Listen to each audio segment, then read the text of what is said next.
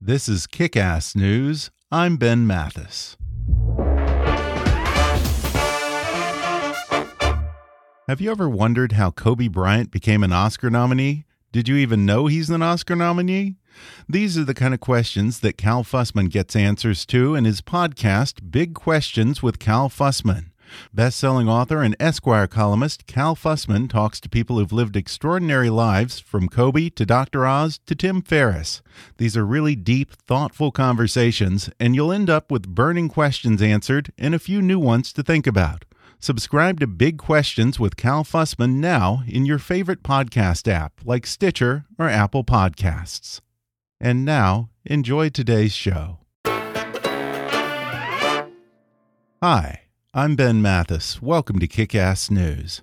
In 1935, Upton Sinclair wrote a semi-satirical novel called It Can't Happen Here.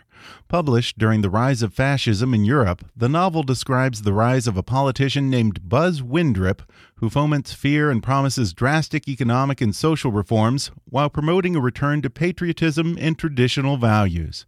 After defeating Franklin Roosevelt to become president, he takes complete control of the government and imposes a plutocratic, totalitarian rule with the help of a ruthless paramilitary force similar to Hitler's SS. When it first came out, the American public drew comparisons between Sinclair's fictional Windrip and Louisiana Governor Huey Long, but some today might find equally valid parallels with a certain modern-day populist sitting in the White House. In a play on the title of Upton Sinclair's novel, a new book called Can It Happen Here? Authoritarianism in America attempts to answer just that question, with a series of essays on whether or not we might be a little naive to think America is immune to authoritarianism. It's edited by my guest today, Cass Sunstein. Cass Sunstein is the Robert Walmsley University Professor at Harvard Law School, where he's the founder and director of the Program on Behavioral Economics and Public Policy. From 2009 to 2012, he served in the Obama administration as administrator of the White House Office of Information and Regulatory Affairs. He also happens to be the most cited law professor in the United States and the author of many books, including the bestseller Nudge, Improving Decisions About Health, Wealth and Happiness, Simpler, The Future of Government, and #Republic. Today, Cass Sunstein attempts to answer the question, can it happen here? And explains why, if it did happen, it would probably occur as a very gradual process rather than a bold power grab. He discusses a few of America's past flirtations with authoritarianism, some of the weaknesses in our system that could be exploited by an aspiring strongman, and what I like to call the dictator's playbook. He talks about the ways that tribalism, nationalism, and conspiracy theories create a fertile breeding ground for authoritarianism. He reveals whether he thinks President Trump secretly aspires to that sort of power. And of course, I ask America's foremost legal scholar to weigh in on the Russia investigation. Coming up with Cass Sunstein in just a moment.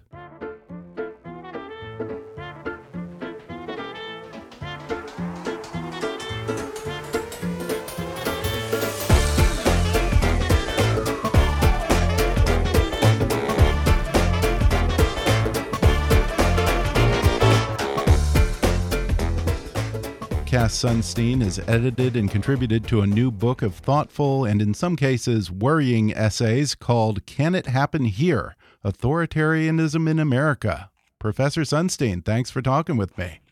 All thanks to you. A pleasure to be here.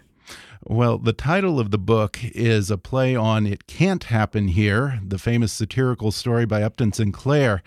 Just for context, remind listeners what that book was all about. Okay, so that's a book written in the 1930s, and basically it's a novel about fascism coming to America. And it's in a period, of course, in which fascism was coming to countries that were democratic, like Germany. And the novel suggested that the human heart is prone to fascist appeals. And this can happen even in countries which have strong democratic traditions.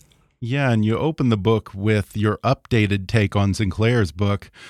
You describe an extreme version of an authoritarian dystopia under Donald Trump. What might that look like?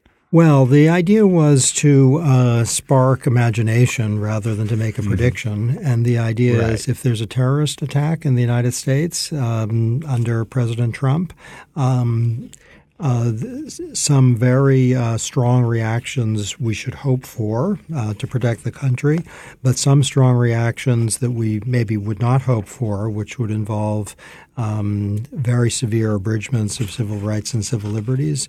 They are certainly worth worrying over. So given for those who like President Trump and those who don't like him so much, his interest, let's say, in keeping the country safe, which is laudable, might lead to a radically decreased interest, let's say, in due process of law, protection of personal privacy, and freedom of speech. So it's sort of like one of those movie scenarios when there's a terrorist attack or something happens and then martial law imposed and then it just spirals from there. Huh? Yes, and you can easily imagine it, whether or not it's likely. You can imagine a ramping up of surveillance policies of the sort we saw after 9/11, monitoring of emails and telephone calls. You could imagine a politician, including a president, saying privacy just isn't smart. And cases of disloyalty to the United States, which might be sympathy with, let's say, people who are our enemies. It might be that that form of disloyalty would be under severe social pressure in the sense that people would be very upset to see it. But it could also be under legal pressure in the sense that you could certainly imagine, and it's happened in American history, prosecutions. Immediately after you describe this scenario, you say it's probably not likely to actually happen. Why not? Well, I am, of the various authors in the book, relatively optimistic in the sense that we do have, and this is something that I think deserves as much attention as the risks, we do have a blessing in our country, which is a system of separation of powers. And that blessing entails independent courts.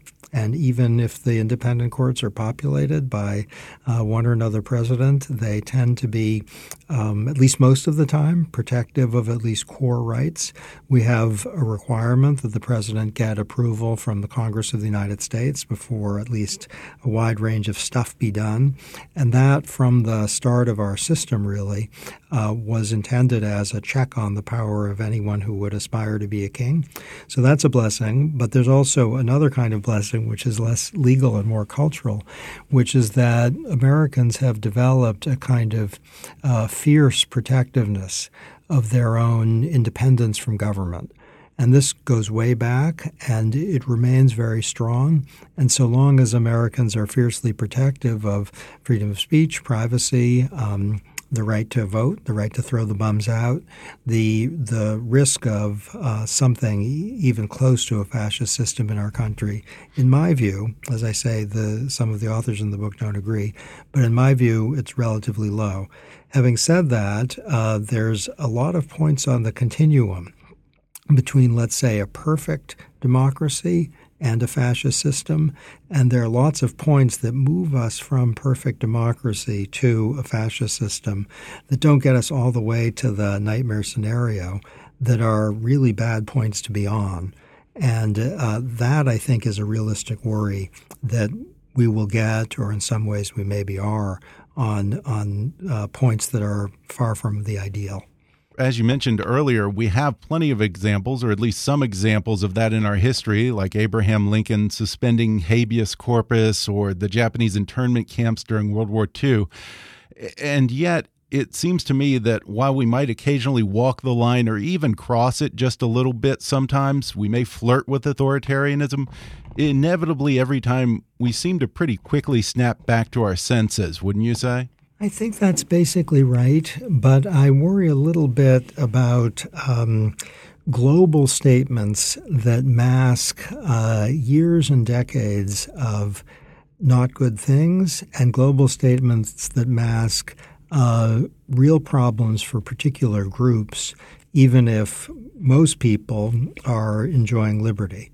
So the fact that a lot of people were lynched in the United States because of their skin color, and that was sometimes done with the acquiescence or worse of the authorities, denial of the vote to women until 1920, the enslavement of millions of people in the American South.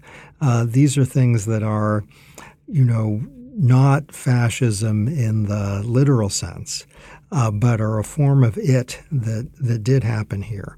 And we have fellow citizens now, or people within our borders, who are either at risk of being incarcerated or who are actually incarcerated when the thing they did either wasn't against the law, but they're accused and powerless, or whether when the thing they did, while formally against the law, it might be a drug offense or something, was the kind of thing for which most Americans wouldn't have to worry about years in prison. So to think about forms of, let's say, abuse of authority that are daily presences in the lives of our brothers and sisters, that's probably a good idea.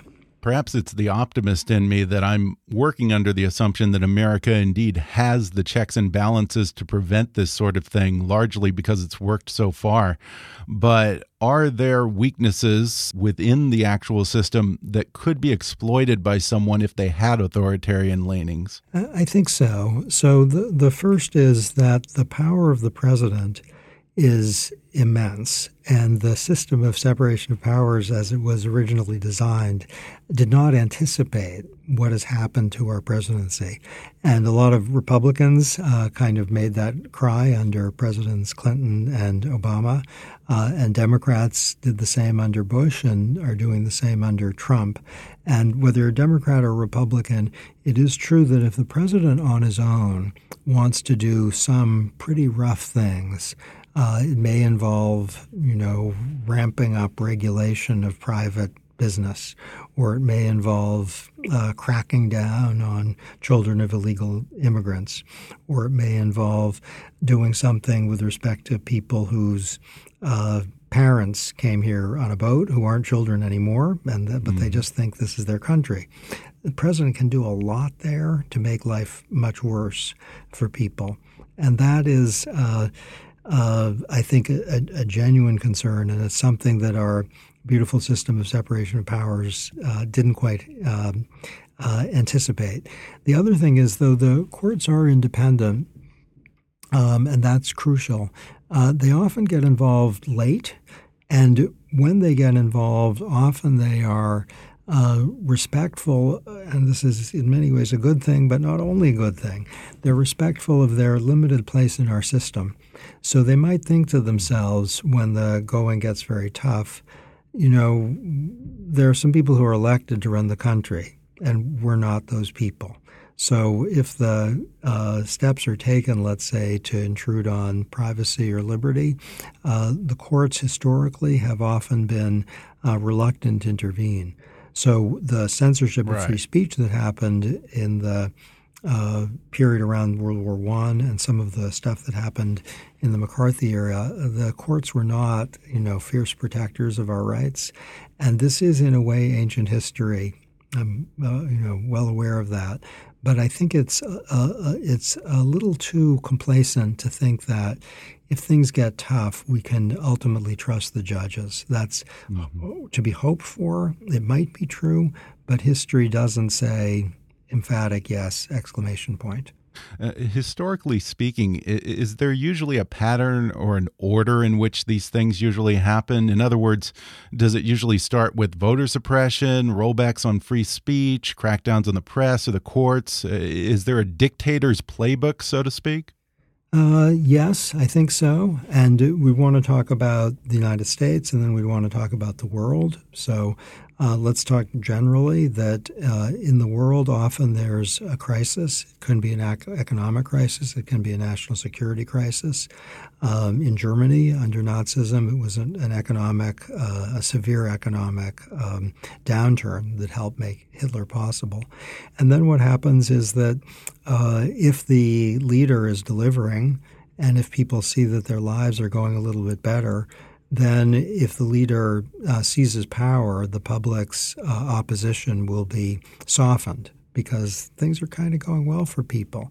And often what happens is that people who are faced with a government that, let's say, is a little bit or a lot authoritarian leaning, people, they're busy with their families and their friends and their jobs, and they're not thinking what's my government doing today? Or if they're thinking about it, they're thinking, well, it's bad or it's not ideal, but I got other things to worry about. And that kind of I've got other things to worry about in the face of an authoritarian leader can be a really serious problem. I think we're seeing that a bit in Turkey. In the United States, partly for the reasons, you point to, that we have a pretty terrific constitutional order and a pretty strong culture of freedom. The occasions are for, let's say, liberty-denying action are either some sort of external threat or some sense that there's an internal uprising about which we have to do something. So the 1960s, where there were internal uprisings, and the 50s, where there was, it's actually true, internal communist threats.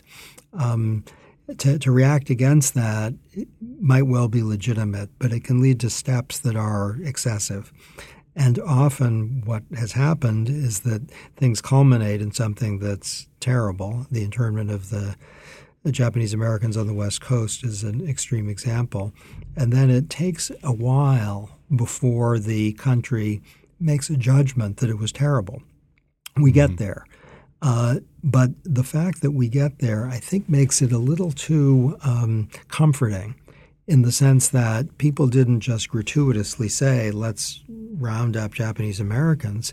They thought, we're at war with Japan, and there might be some people within the population of Japanese Americans whose loyalty is unclear, and the first priority is to protect our country. And we're talking now about Franklin Delano Roosevelt, who, in my view, is the greatest president in American history. So the fact that the arc goes kind of in the way you suggest, that we straighten ourselves out, and in some ways, I think, strengthen our commitment to liberty, that doesn't tell us what we really do when the chips are down. And, now we see some things involving Russia's really attack on our system in the 2016 election. And I think it's sad and true to say the replication of some of Russia's rhetorical strategies, at least, coming out of the White House by a president who, of course, is loyal to our country, but he's using some of the same rhetorical strategies that Russia's using. And while that's words, not not deeds. With Russia, it was deeds as well as words. From the White House, it's words. It is a warning sign. So if a dog is barking, there might be a bite en route. We're going to take a quick break, and then I'll be back with more with Cass Sunstein when we come back in just a minute.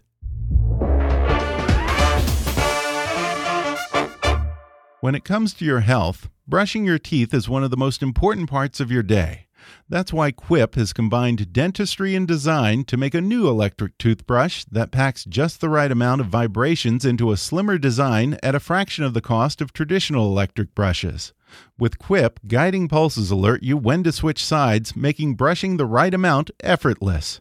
I've been brushing with Quip for a little over a month now, and I've got to say this was one of the best parts about Quip for me, because I never know how long I'm supposed to brush or how long I'm supposed to spend on the front, the back, the tops of my teeth. I overbrush, I underbrush, but Quip has it all timed out, so I don't even have to think about it. Another great thing about Quip, it comes with this handy mount that actually suctions onto your mirror, so your wet toothbrush isn't just sitting in a dark drawer somewhere growing bacteria. For God's sake, let your brush breathe, folks. Plus, the mount can be used as a cover when you take your Quip traveling. And the Quip subscription plan refreshes your brush on a dentist-recommended schedule every 3 months for just $5, including free shipping worldwide. Again, I love this. Nothing to think about. I don't have to wonder when it's time to go to the store and buy a fresh toothbrush. No wonder Quip is backed by a network of over 10,000 dental professionals and was named one of Time Magazine's best inventions of the year. Find out why for yourself. Quip starts at just $25, and if you go to getquip.com/kickass right now, you'll get your first refill pack free with a Quip electric toothbrush. That's your first refill pack free at getquip.com/kickass, spelled GETQUIP appriver.com/kickass. Today's episode is also sponsored by AppRiver. If you're a business owner, things like email and software ought to be easy, right? Not something you have to spend your days thinking about. And you sure don't want to worry about hackers and spammers infecting your system, stealing your data, or holding it hostage. That's what makes AppRiver a great choice, especially for companies that don't have an IT department. For small and mid-sized businesses, AppRiver can be your IT team, or at least free up your computer nerds to do things that actually make you money.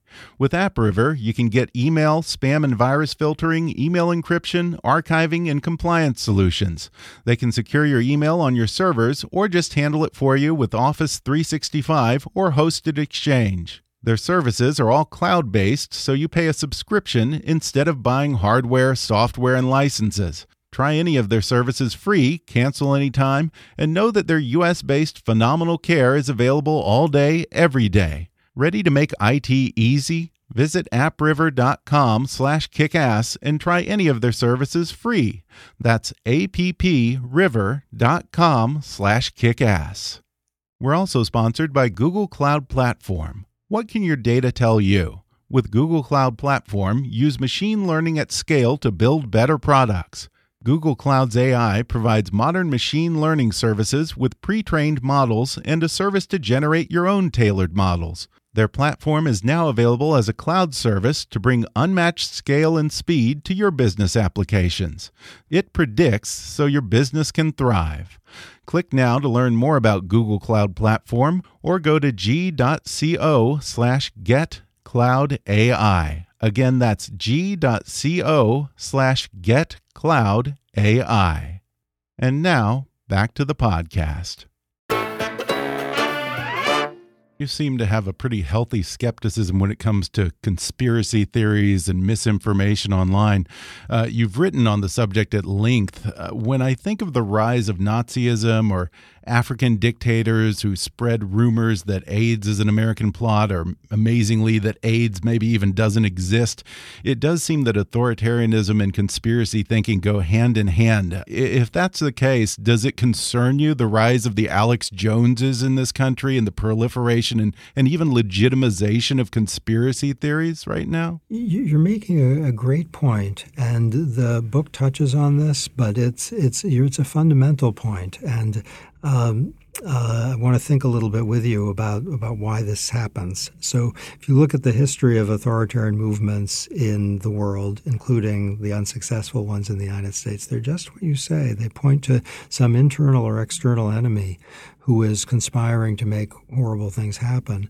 And Nazi Germany, of course, is the extreme case with all these thoughts about Jews. And in fact, after World War II, there were discussions with former Nazis who were, extremely good people, in my view, but, regular people who had regular jobs and who didn't particularly hate Jews. They certainly didn't want them to be killed, the ones I'm speaking of, but they didn't like Jews, and they did think that they were involved in conspiracies against Germany. And it must be either that there's a relationship in practice. I think there are two ways to think about it. A relationship in practice between what makes an authoritarian leader of a mild sort or of, the real deal sort, appealing.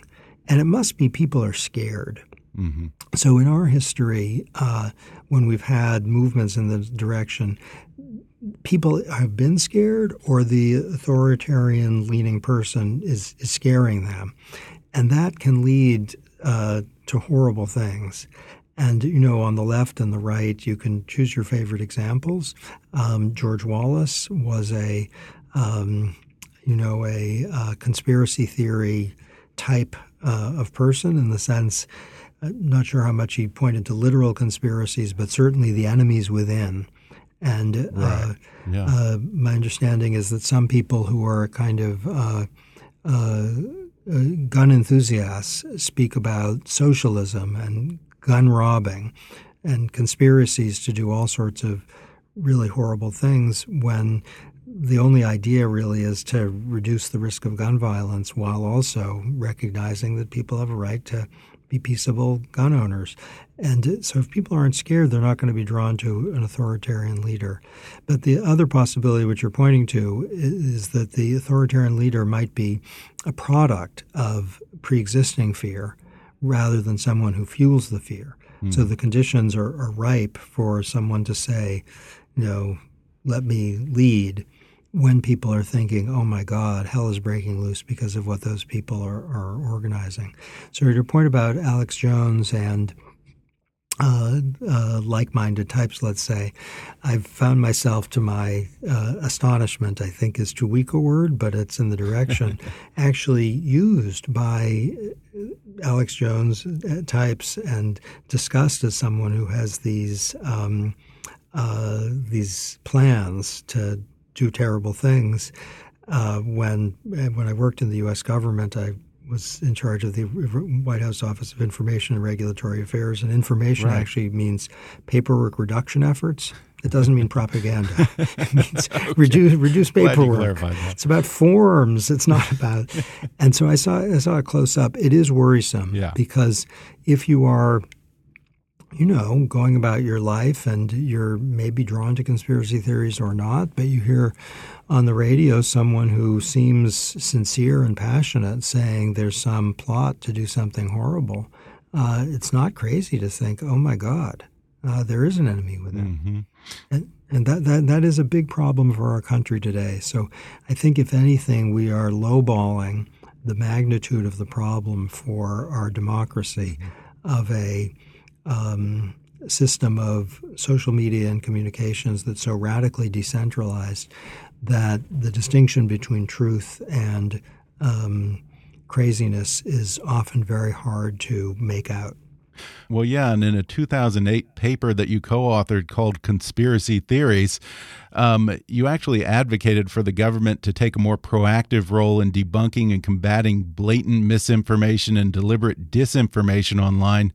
Opponents, of course, expressed concerns that this would lead to the Obama administration policing the internet and curbing free speech. But if there had been some sort of a legitimate fact-checking program like that in 2016, do you think it could have gone a long way toward blunting Russia's efforts to influence the election? It's a great question. So that paper, I can say, was published in the Journal of Political Philosophy. I was a co-author. My own conception of it was about how to combat terrorist threats from abroad. It wasn't about Americans. And the ideas we used, my understanding is, they're in the intelligence community, they're not controversial ideas, that if there are people in a country that's, you know, threatening to us who think that America is responsible for 9/11 or something, to work with people there, to send Americans there to debunk the theories, that's not we weren't original. That's not an original idea. That's kind of common sense.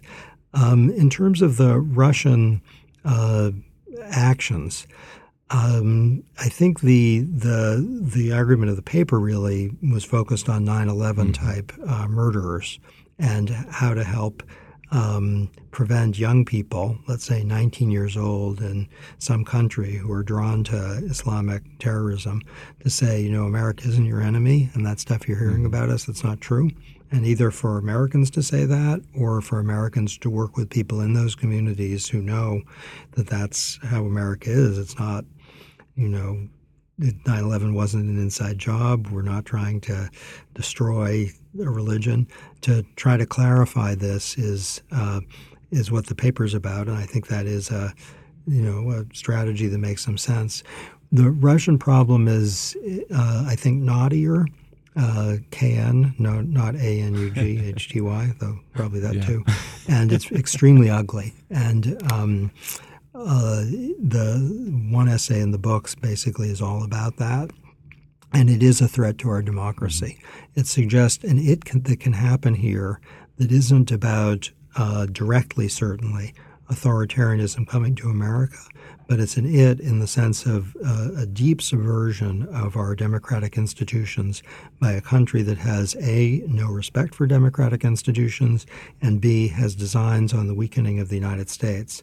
And that is very grave. And I think the way to think about it is that there's an old Marxist idea which is about class struggle, which is you heighten the contradictions. This comes from Marx and Lenin, which is one way to force the demise of capitalism, is you heighten the contradictions so the proletariat sees, one way to think of it is the contradiction between the ideals of a capitalist society and the fact that they're stuck in poverty, say. And you heighten the contradictions to get them to rebel.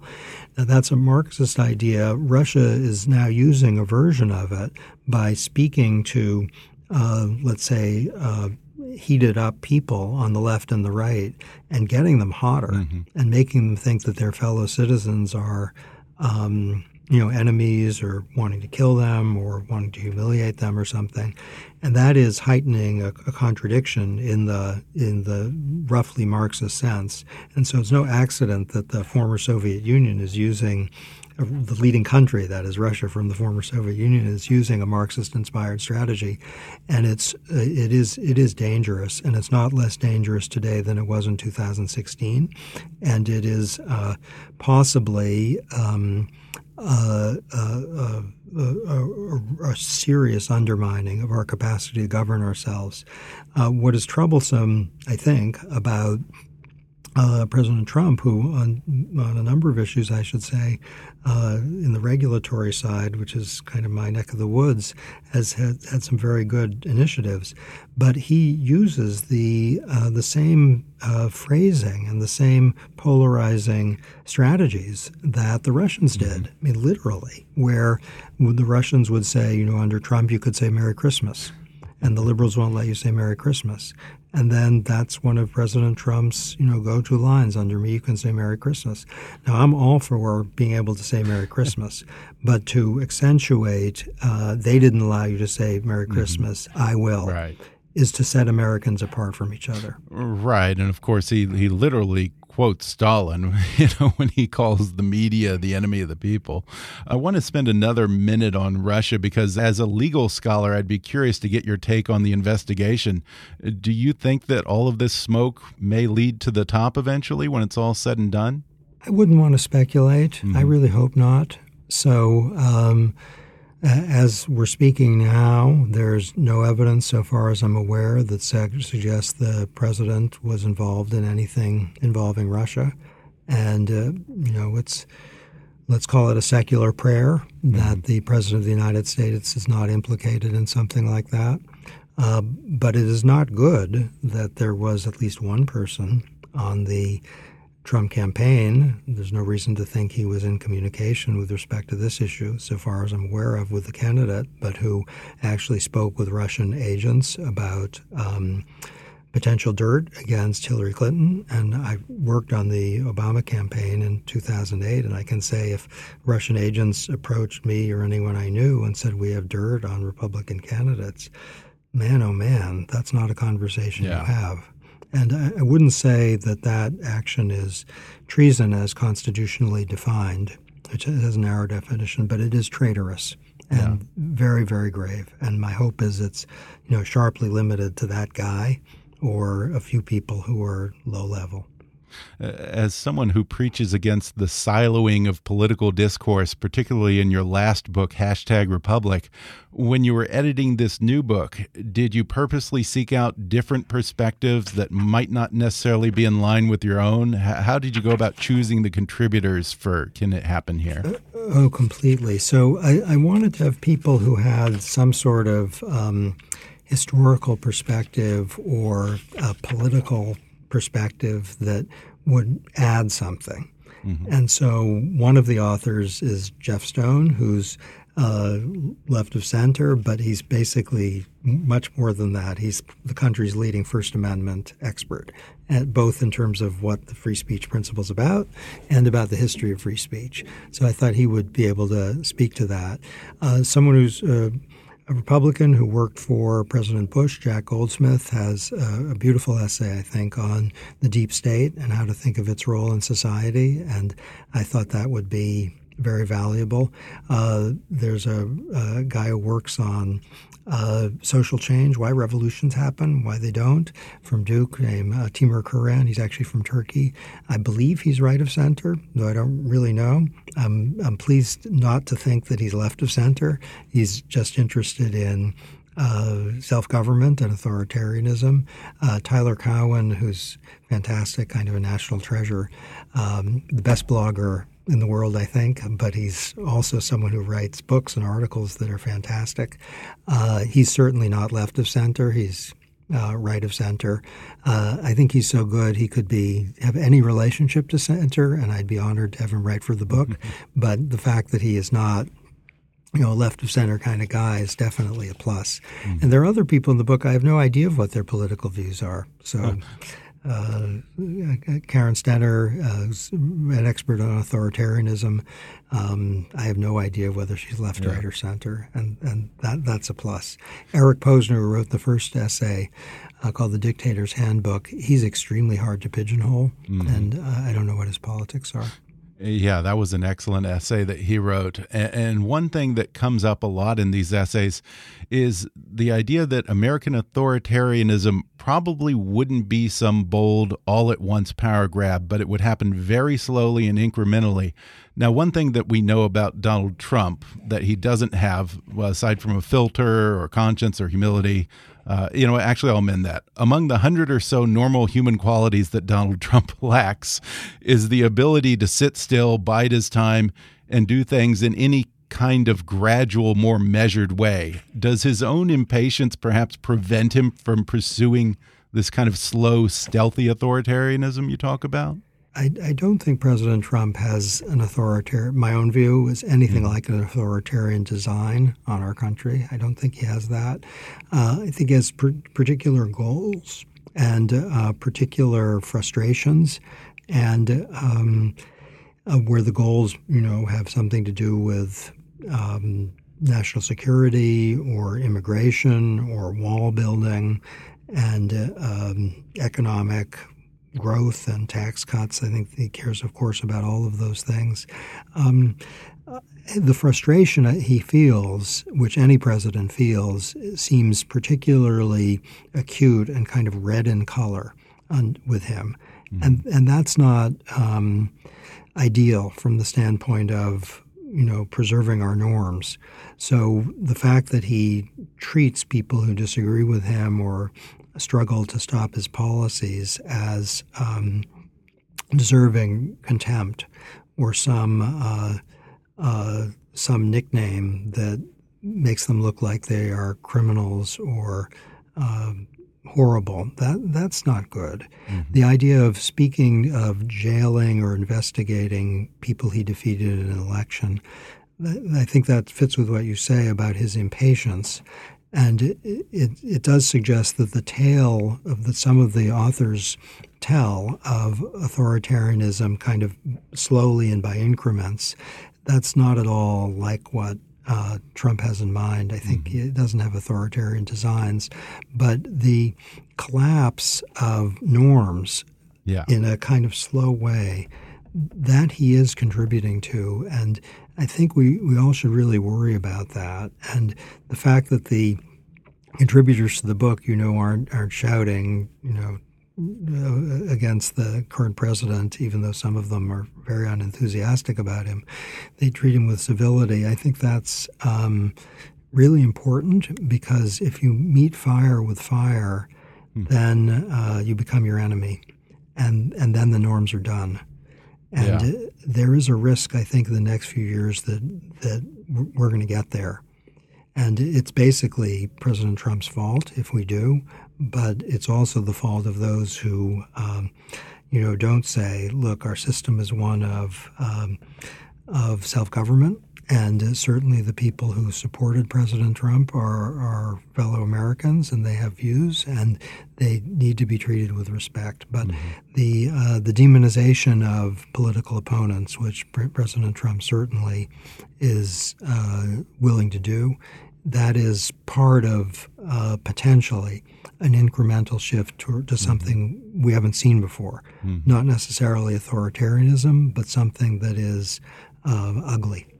Some of what you've said echoes what I heard from David Frum and David K. Johnston on the show recently. They both talked about the subtler ways that the Trump administration is eroding institutions from within, whether it's the State Department, the EPA, the Justice Department. Might those in some ways be just the kind of gradual precursors to authoritarianism that you actually talk about in this book? Or is that overstating it? I don't think so. I think they're precursors to something else. So let's kind of go case by case maybe. The Environmental Protection Agency, I worked with them, for a number of years, and I saw them kind of shortly after the Bush administration when they felt demoralized and diminished. Now, that's how they felt, and that's not necessarily something that everyone should be alarmed by, because maybe they were, too left and Bush cabined them. That's possible. But it's not ideal when people who are devoting their lives to protection of clean air and clean water feel demoralized and disempowered and leave. And I think what we're seeing under the current administration, the EPA, is a more extreme version of that, where it's possible, I think, for someone to think, we've imposed too much of an economic burden on businesses through environmental regulation, and we need to back off significantly. But at the same time, we are deeply committed to clean air and clean water, and we're going to carry through hard on those enforcement missions consistent with our economic goals. And that's not demoralizing, but I think we're seeing something demoralizing. And that makes it not easy, not impossible, but not easy to recover. And that's not authoritarianism. It's more a demoralized, diminished entity whose basic job is really important, to keep the air clean and the water safe. And even if they are basically doing that today, they're doing that with fear that the head of their agency doesn't like them very much or doesn't trust them or something. So there's that.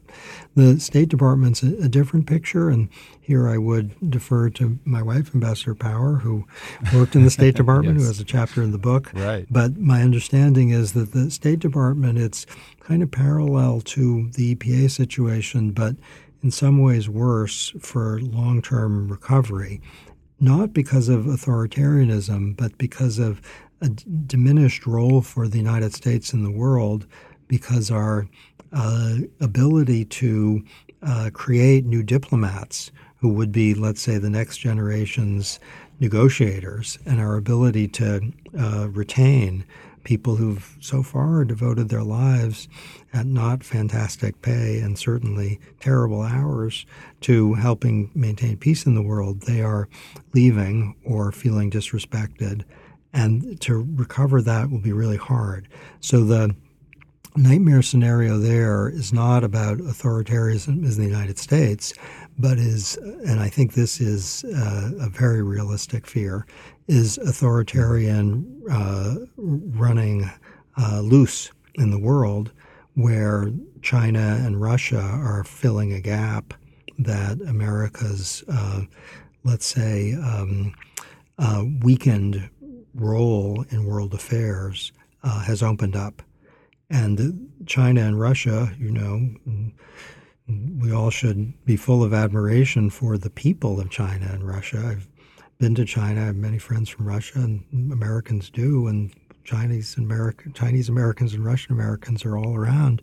And so this isn't an attack on the countries, but the leadership are these are not friends of democracy. And so it's very bad for the world. It's not good for other nations, which could go authoritarian or democratic, to see that the United States has hollowed out its capacity to participate in settling global problems.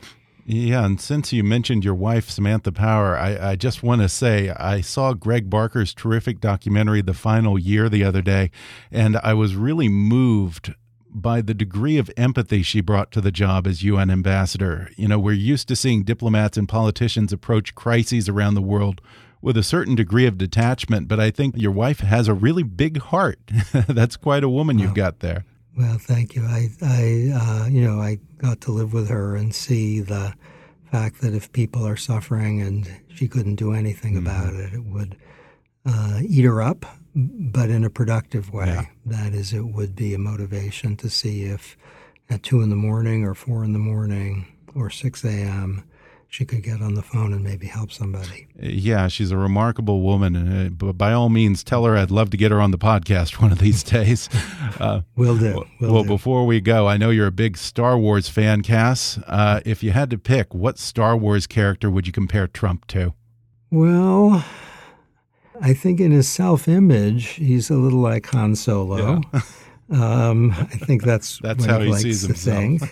But you know what? I don't think he's going to be able to do the Kessel Run in under 12 parsecs.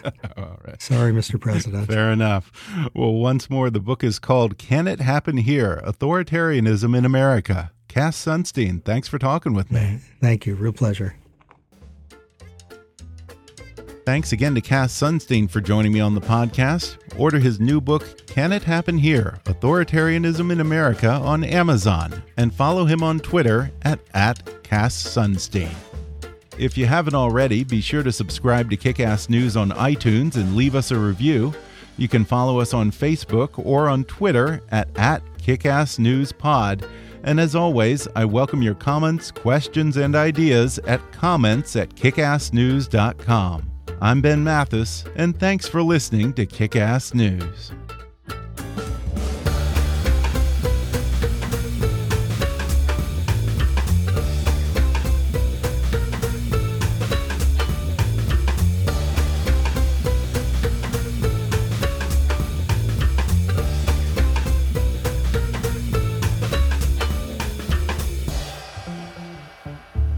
Kick Ass News is a trademark of Mathis Entertainment, Inc.